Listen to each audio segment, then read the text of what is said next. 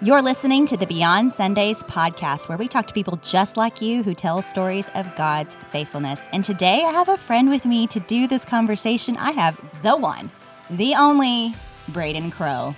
Hello, hello. I'm so glad you are here with me today. And I am just pumped to be able to talk about the government and our faith and the tension between both of those. And I couldn't think of anyone better to co host this episode with me as we talk to Stephen Mansfield together. It was a powerful conversation. I can't wait for our audience to listen in. What were some of just the top takeaways, just or what you're excited about in regards to this conversation? Yeah, I was I was really excited about this. You know, I um, at Beltway I get to do one of the things I get to do is I get to do research for Pastor David, and so uh, I knew that this sermon was coming up in Handle with Care, and um, this is something that just honestly I want to be better at. It's a um, it's a tension I find myself in of I'm a citizen of the kingdom of God, um, and yet I have opinions about how our country should be ruled, Sure. and I and I and I have opinions on how we were founded and and what are uh, the documents mean that we established this country upon, and so. Um, but it's just this tension that I don't know how to manage super well. So I was super honored to be a part of it and just hear Dr. Mansfield's um, just his wisdom and just what he's seeing in DC. But but probably the biggest takeaway that I got was one how we can pray. Um, two that God is moving in DC even whenever we don't see it. Uh, oh, that was so encouraging Yeah, to hear. that absolutely. The way that he ended with that was really, really um, profound. And so those are those are big takeaways. But but probably the last one is just that it's not as cut and dry as as we want it to be. We we really just have to be okay with not having all the right answers. Yeah. Yeah. Well, you guys get ready. It's a fantastic conversation with Stephen Mansfield. So let's let's get to it. Thanks so much for joining us today. All right. Well, today we have a very special guest with us, Stephen Mansfield. Hello. Hey, how are you? We're doing great here in Abilene, Texas. How are you doing where you are? I'm doing good here in Washington, D.C. I'm delighted to talk to you there in Abilene, my old stomping grounds. yeah, that's right. You actually lived here for a, a season and attended a university here. I was there for 10 years after I graduated from college, and I did a master's at Abilene Christian, yeah, in history and public policy. So they were a big part, and Abilene was a big part of my life. Go Wildcats. Absolutely. well, why don't you give just a, a a description of what you do? You have a you wear a lot of hats. Why don't you give us just a, a brief snapshot of the things that you have your hand in? Sure, I'm happy to. Um, I, uh, by God's grace, I've been an author, and my books have uh, sold fairly well. I've had some New York Times bestsellers, and I only say that to say that that's what's given me a platform uh, here in DC and internationally. So. I have a, a firm called the Mansfield Group, which consults here in DC, does a lot of speaker training. Everybody wants to, every congressman wants to run for senate, every senator wants to run for president, every general wants to go in the private sector. And so we do a lot of media training, uh, speaker training. Um, and then I do a, a, lot of work with leaders. We have a building down on uh, Embassy Row and have a lot of international leaders there, ambassadors and what have you. It's it's a it's a wonderful opportunity. And then uh, so a lot in, in DC. I also uh, work internationally, and I'm an advocate for the Kurds. So I'm in Iraq a lot. Uh, advocating for the Kurds, speaking to Congress, helping people know who the Kurds are, and why they're important and how they play in American foreign policy. And then my final role is I'm senior fellow for public leadership at Palm Beach Atlantic University in Florida. So a lot of travel, a lot of working with government leaders, a lot of, a lot of working with the sort of political elite. But I I really enjoy it, and God's God's uh, put me there, and I'm confident that uh, he'll he'll always guide me. Mm-hmm. Well, I told you this earlier before we actually started recording that um, I have loved you on podcasts like with Jordan Raynor talking about uh, one of the books that I read a couple years ago that you wrote, the Search for God and Guinness. I loved that book. We go to Ireland Oh. almost every summer, so I absolutely loved just diving into the history of the Guinness family. Well, I love that you did that, and you know that that the book is a good symbol of what I do. Uh, I'm a devoted Christian, um, but I my focus is on faith as it applies in the in the world outside the church, and that's yes. not because I'm an anti-church guy. I'm, I, as I often joke, I'm a member of two churches because I live in two different cities, and I'm definitely going to heaven. Uh, but the point is that um, I write about how faith impacts the running of a, of a beer company and how faith impacts politics and how a, faith impacts national policy or education. So my focus is not so much faith as it's done within a church or within a religious organization, but how it impacts the quote unquote real world. And so uh, I'm glad you enjoyed the book.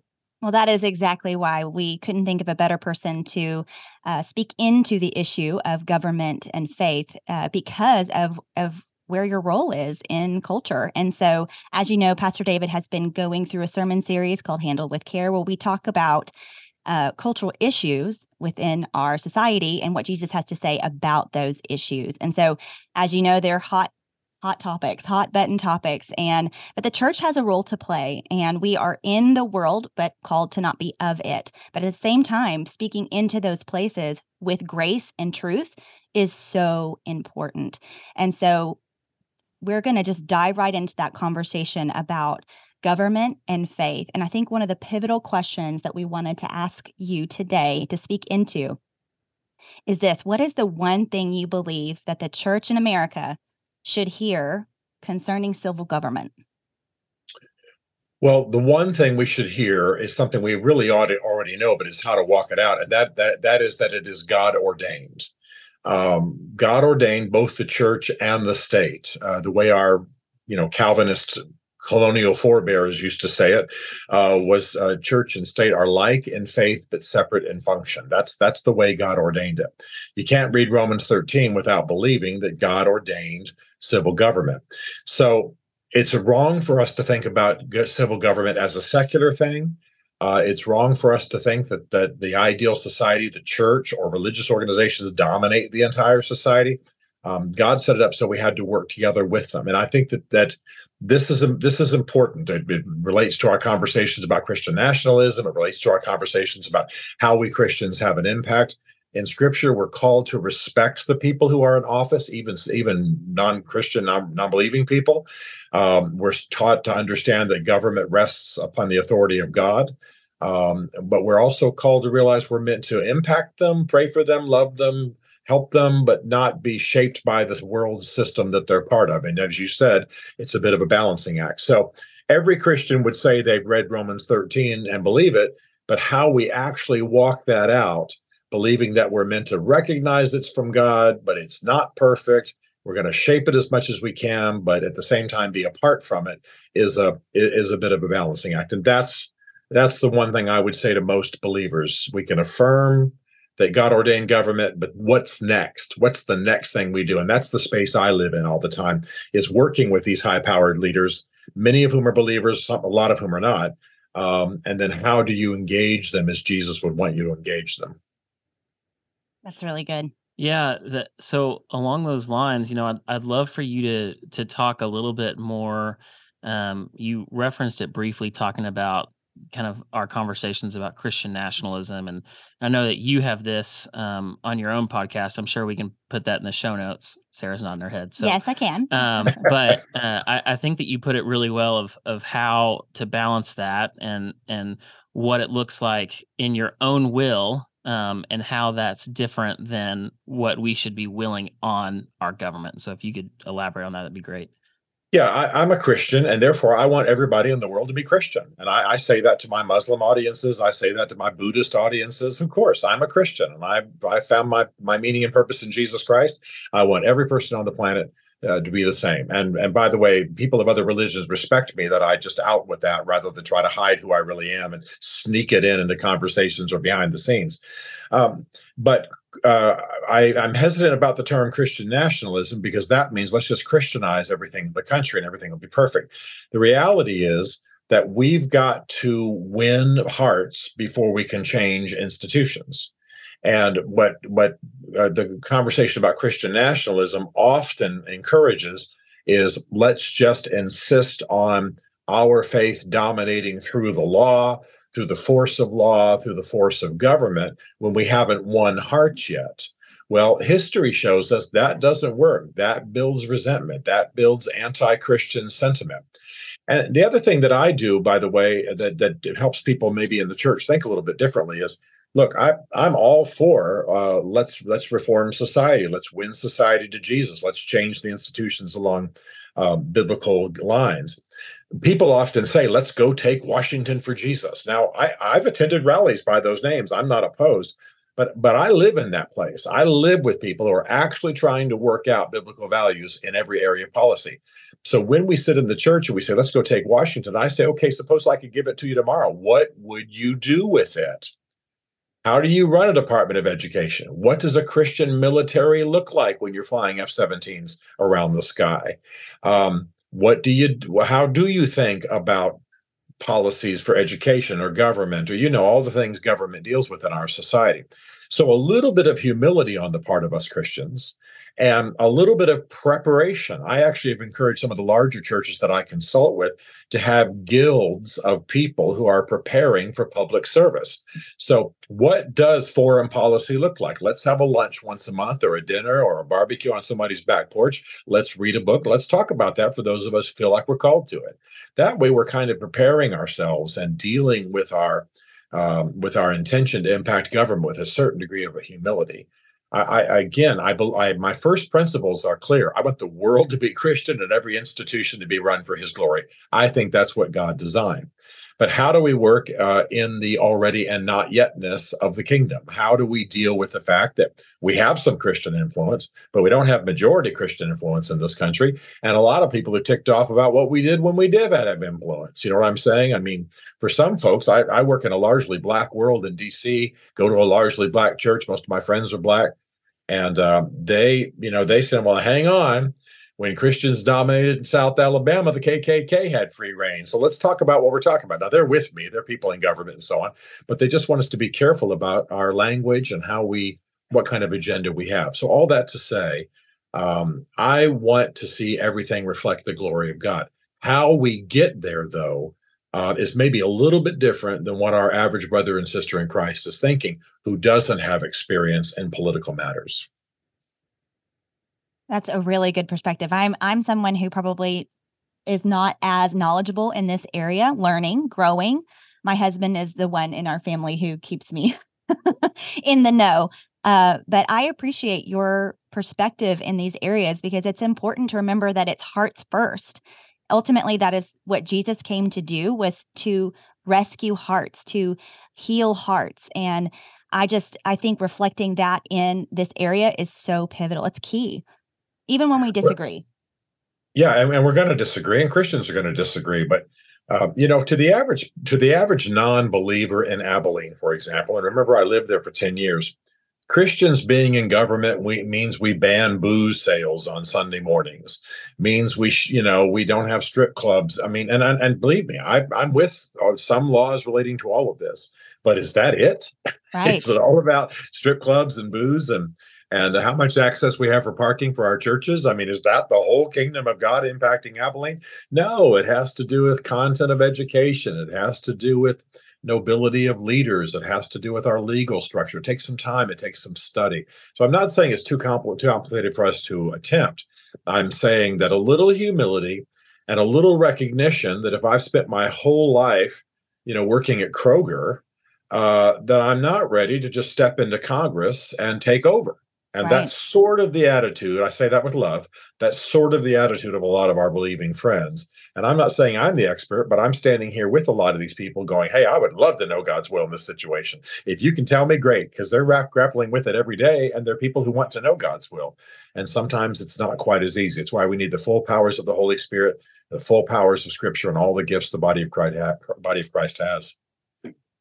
So, a question I have, um, at least for me, I don't want to speak for any everyone listening for this, but uh, I have no intention of running for political office. However, however, I want to be really well versed um, in in how to manage this tension really well, and and how to lead my family in that. Um, as a pastor, how to lead this church in that. And so, what are what are resources? What are what are ways that we can um, can handle that tension well with respect of our national government, but also seeing the kingdom of God, seeing seeing um, seeing the heart of Jesus and what he wants this this world to look like and and just managing that well.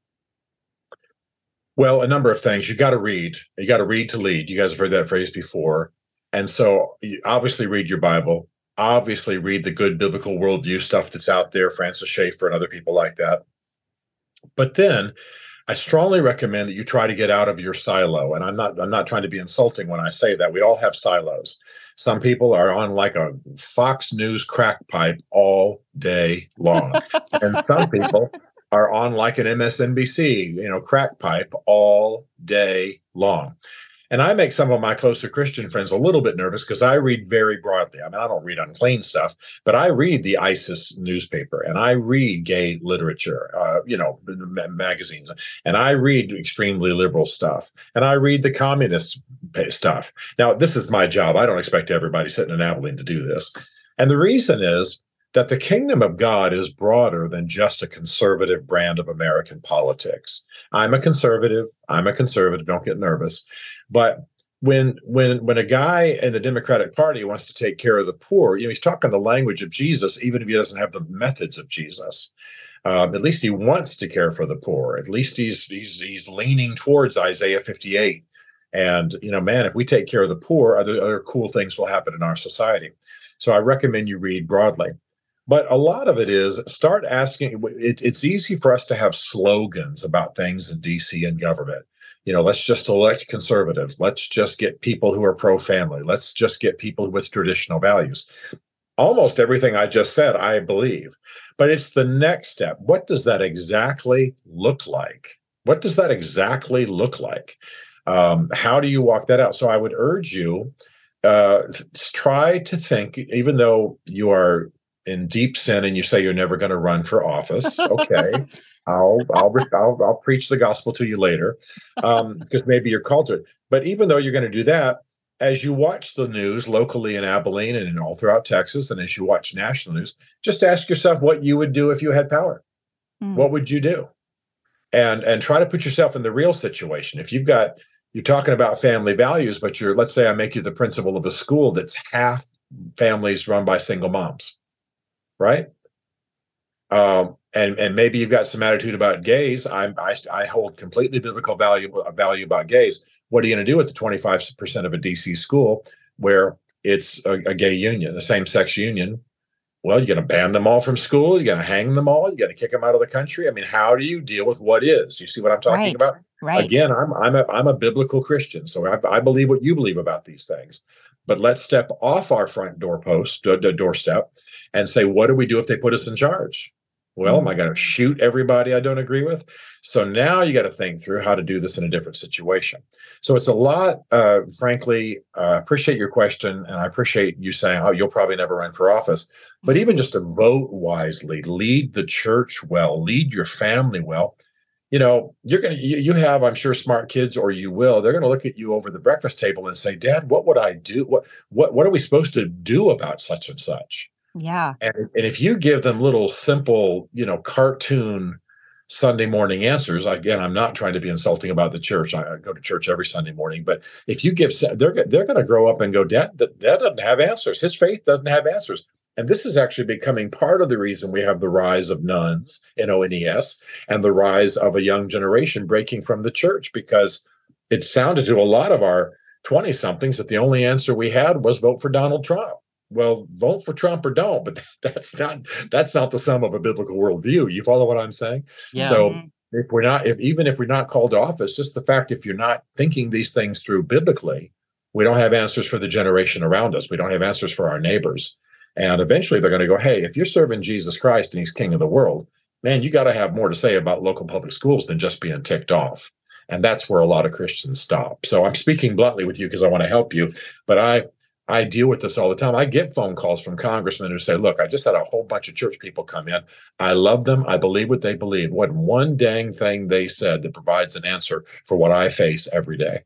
You see what I mm-hmm. mean? And that's why mm-hmm. they're calling me because I'm trying to be a Christian who helps them think things through from the standpoint of a biblical worldview. But we live in a complex world, we live in a fallen world. And the answers aren't as easy as they sound in Sunday school on Sunday morning. And remember, I go to Sunday school, I'm in the club. I'm just trying to say there's a difference between that club and the club I'm sitting in here in DC. I think that that was immense wisdom. Thank you. I uh I didn't take offense to not running for political. I haven't been convicted yet to run for political office yet. So Norm- guess... normally, normally you run for office and then you get convicted. that, that's how it usually works. So that's, you, you so that's how it go happens. To jail after you run for office. uh, I'm just playing. Um. So I guess just a follow up question with that is looking back at at people who have done that well. I think about um just how this nation nation was established, establishing civil government um, whenever we first started, and so you know it, it, seems like they they did it a whole lot better than we're trying to do right now, and so uh, I understand that you're you're pretty well versed in that, and and I guess just unpack a little bit about maybe how this how this country was constructed, how our government was constructed, while still valuing Judeo-Christian values while um, also allowing freedom right. and, and and respect for people. Um, well, it's interesting because the, our founding fathers found themselves very much in the kind of situation and attitudes that we have now. Um, they were breaking off from England, which had tried to dominate them as colonies, tried to manipulate them, tried to use them basically as a as a factory to produce goods and wealth for the mother country. Um, but they, the England also dominated the colonies with the church. Uh, the Church of England was was re- replacing and oppressing um, the Presbyterian establishments and the uh, and the Baptist establishments and the and the Catholic establishments of the colonies, uh, their religious preferences. So the American Revolution was viewed by our founding fathers as much as a holy war as anything else. It was a battle over church. It was a battle over religion. In fact, when the British captured American pastors, American colonial pastors, they often put them to death.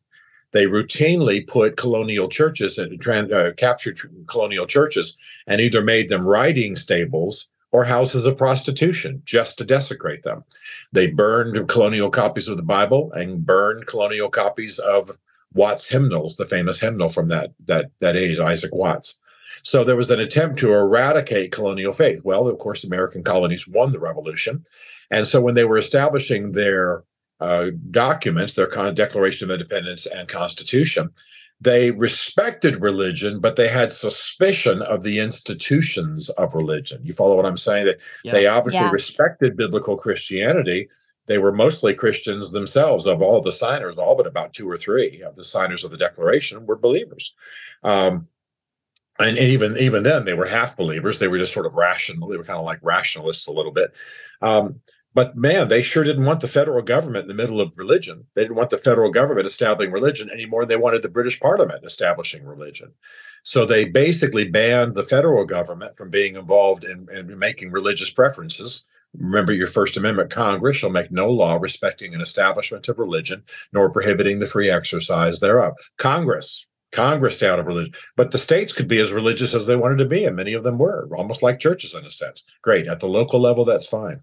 So you had men, and, uh, and they were all men at that time, who respected Christianity, respected biblical truth. Uh, even those who leaned a little bit away from traditional faith were people who respected the Bible. But they were very suspicious of what happened when government and church got in bed together. So they wanted those separate.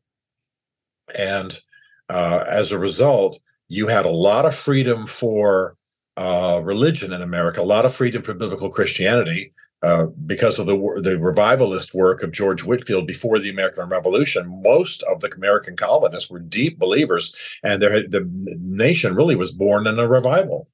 Hmm. But but they were still suspicious of what would happen if the government controlled the state or vice versa. And that's what confuses some Christians. Why doesn't the Constitution just say, hey, we are a Christian country devoted to Jesus Christ? Because the founders of this country were suspicious of government documents saying that kind of stuff, even though they might be Christians themselves. Uh, in the same way that you know Southern Baptists officially, I speak at a lot of Southern Baptist churches and schools, love them dearly, but officially they they for a long time didn't believe that Baptists should run for office, right? Mm-hmm. Because they saw the government as a secular thing, and they're like, "Hey, we're better off if we're suspicious of you guys, not if we're joining you to run the society." So that brings us to our present situation, where we have a lot of society of fish uh, uh, suspicious of any joining of church and state, while at the same time, yeah, they want leaders to be moral people and have a faith in God and all that kind of thing. They just still be, people are suspicious of the state being too religious because somebody's going to be oppressed right? If you're mm-hmm. jewish you don't want a christian necessarily deciding the laws. If you're muslim you don't want the jews to decide the laws. So let's just keep government out of it. The problem is we've gone towards too much secularism and in the name of that secularism we've gone towards oppression of christians. So now as you know you know god forbid a cake maker in a midwest state doesn't want to celebrate a gay marriage so, you know, now he's under prosecution. We've gone too far.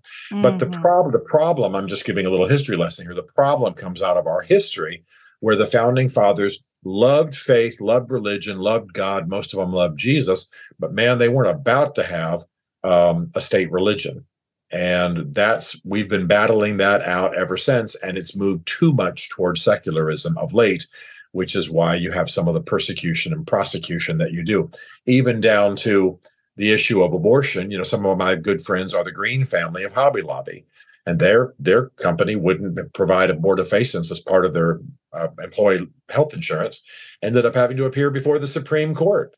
Now they mm-hmm. won, but the fact they even had to means that we've gone too too far towards a kind of a secularism and a state domination of conscience that we've all got to be careful about. So there are some people listening to what I'm saying here and going, man, it's too complex to fix. Well, that's the attitude we don't want. Uh, we yeah. want to believe we can fix it. We want to believe we can change it. But yeah, I, I, I if I'm going to help you and, and you're more importantly through you, your listeners, I'm going to have to say it's a little bit more complex than hey, let's just return to traditional values. That sounds great, and I can wear that T-shirt. But how do you do it? And you got to win hearts before you win minds. So good.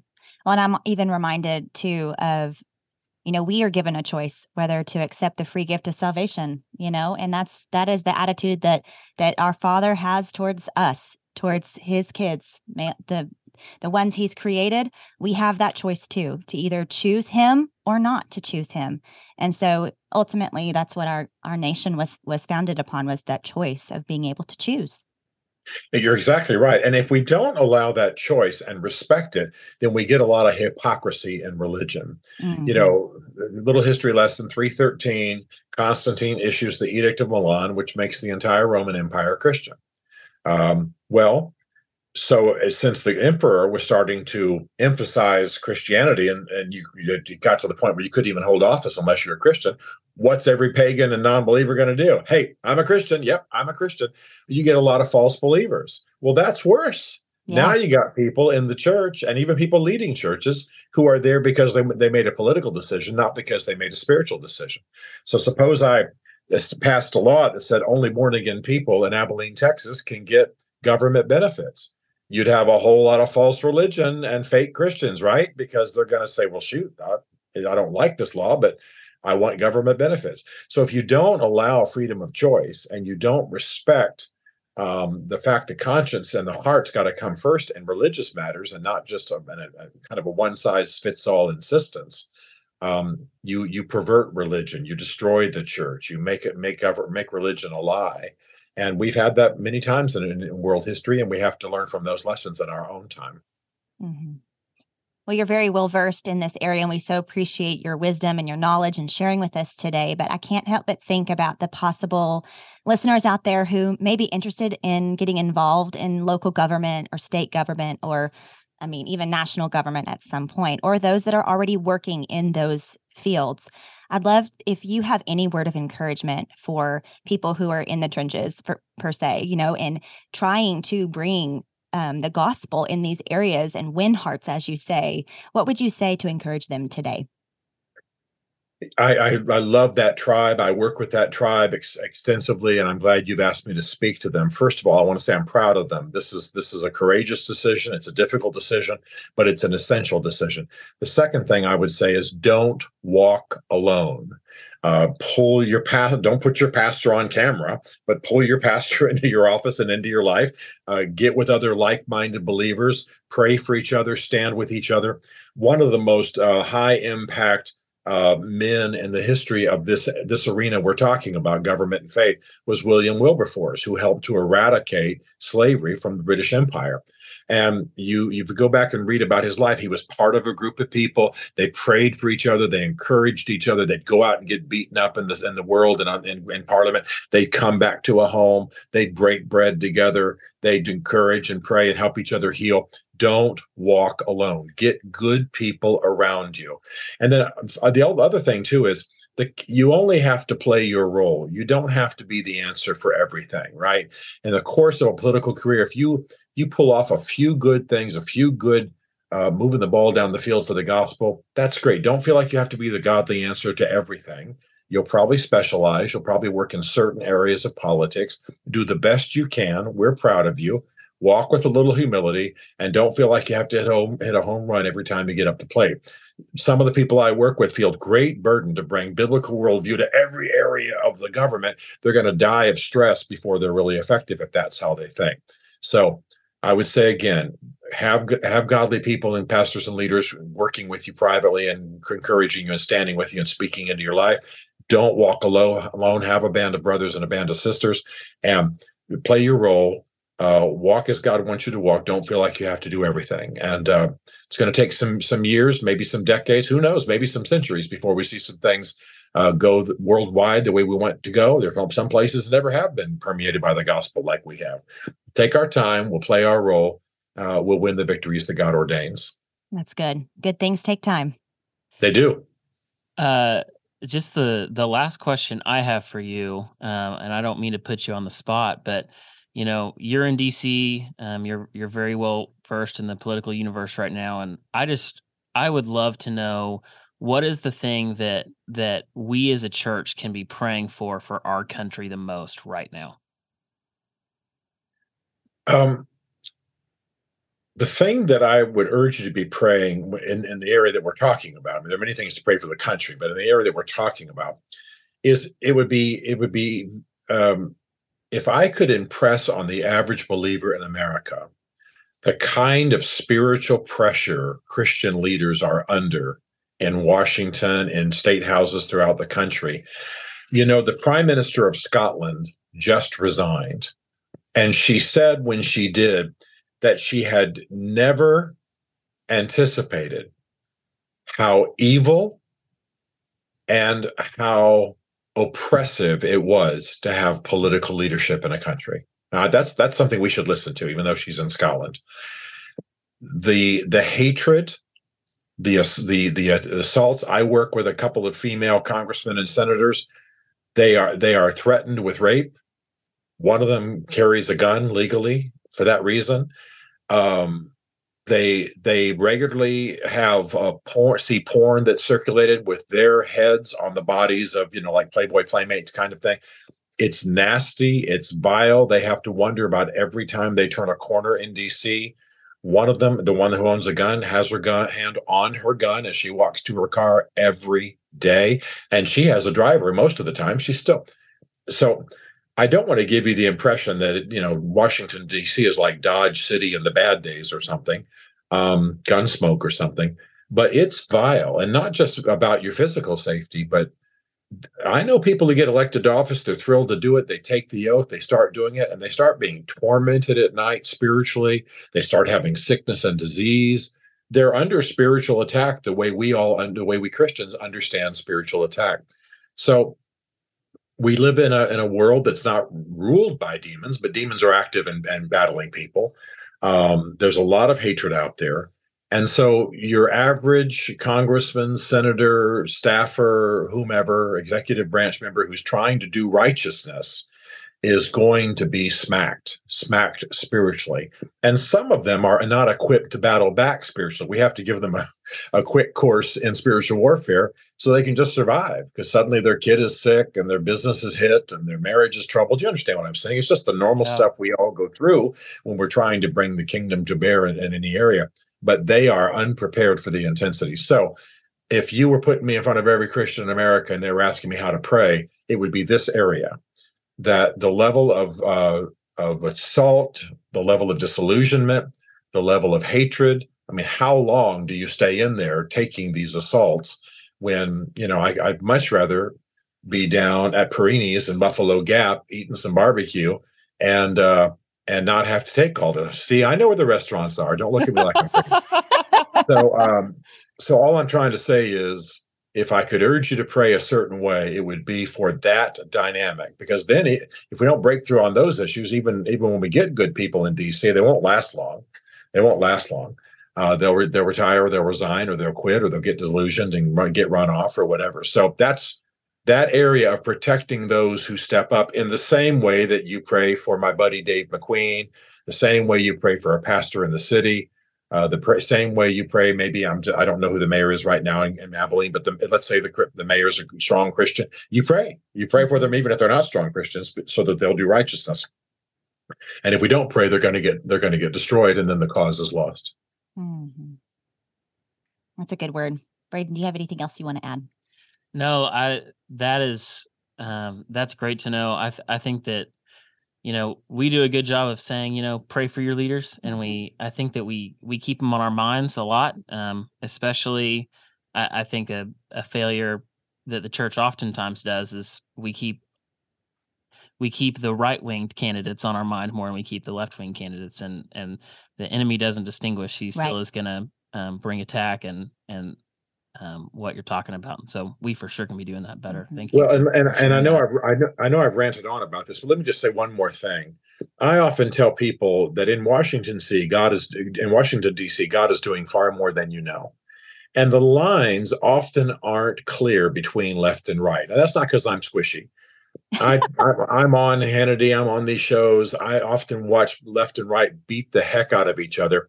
And then when the show is over, somebody looks at their watch and says, I'll see you across the street for a steak in five minutes. Okay, great. I'll be there. And I've sat there um, at, you know, whatever restaurant is across the street from Fox up in DC. It happens to be Del Frisco's, but anyway, uh, up in New York.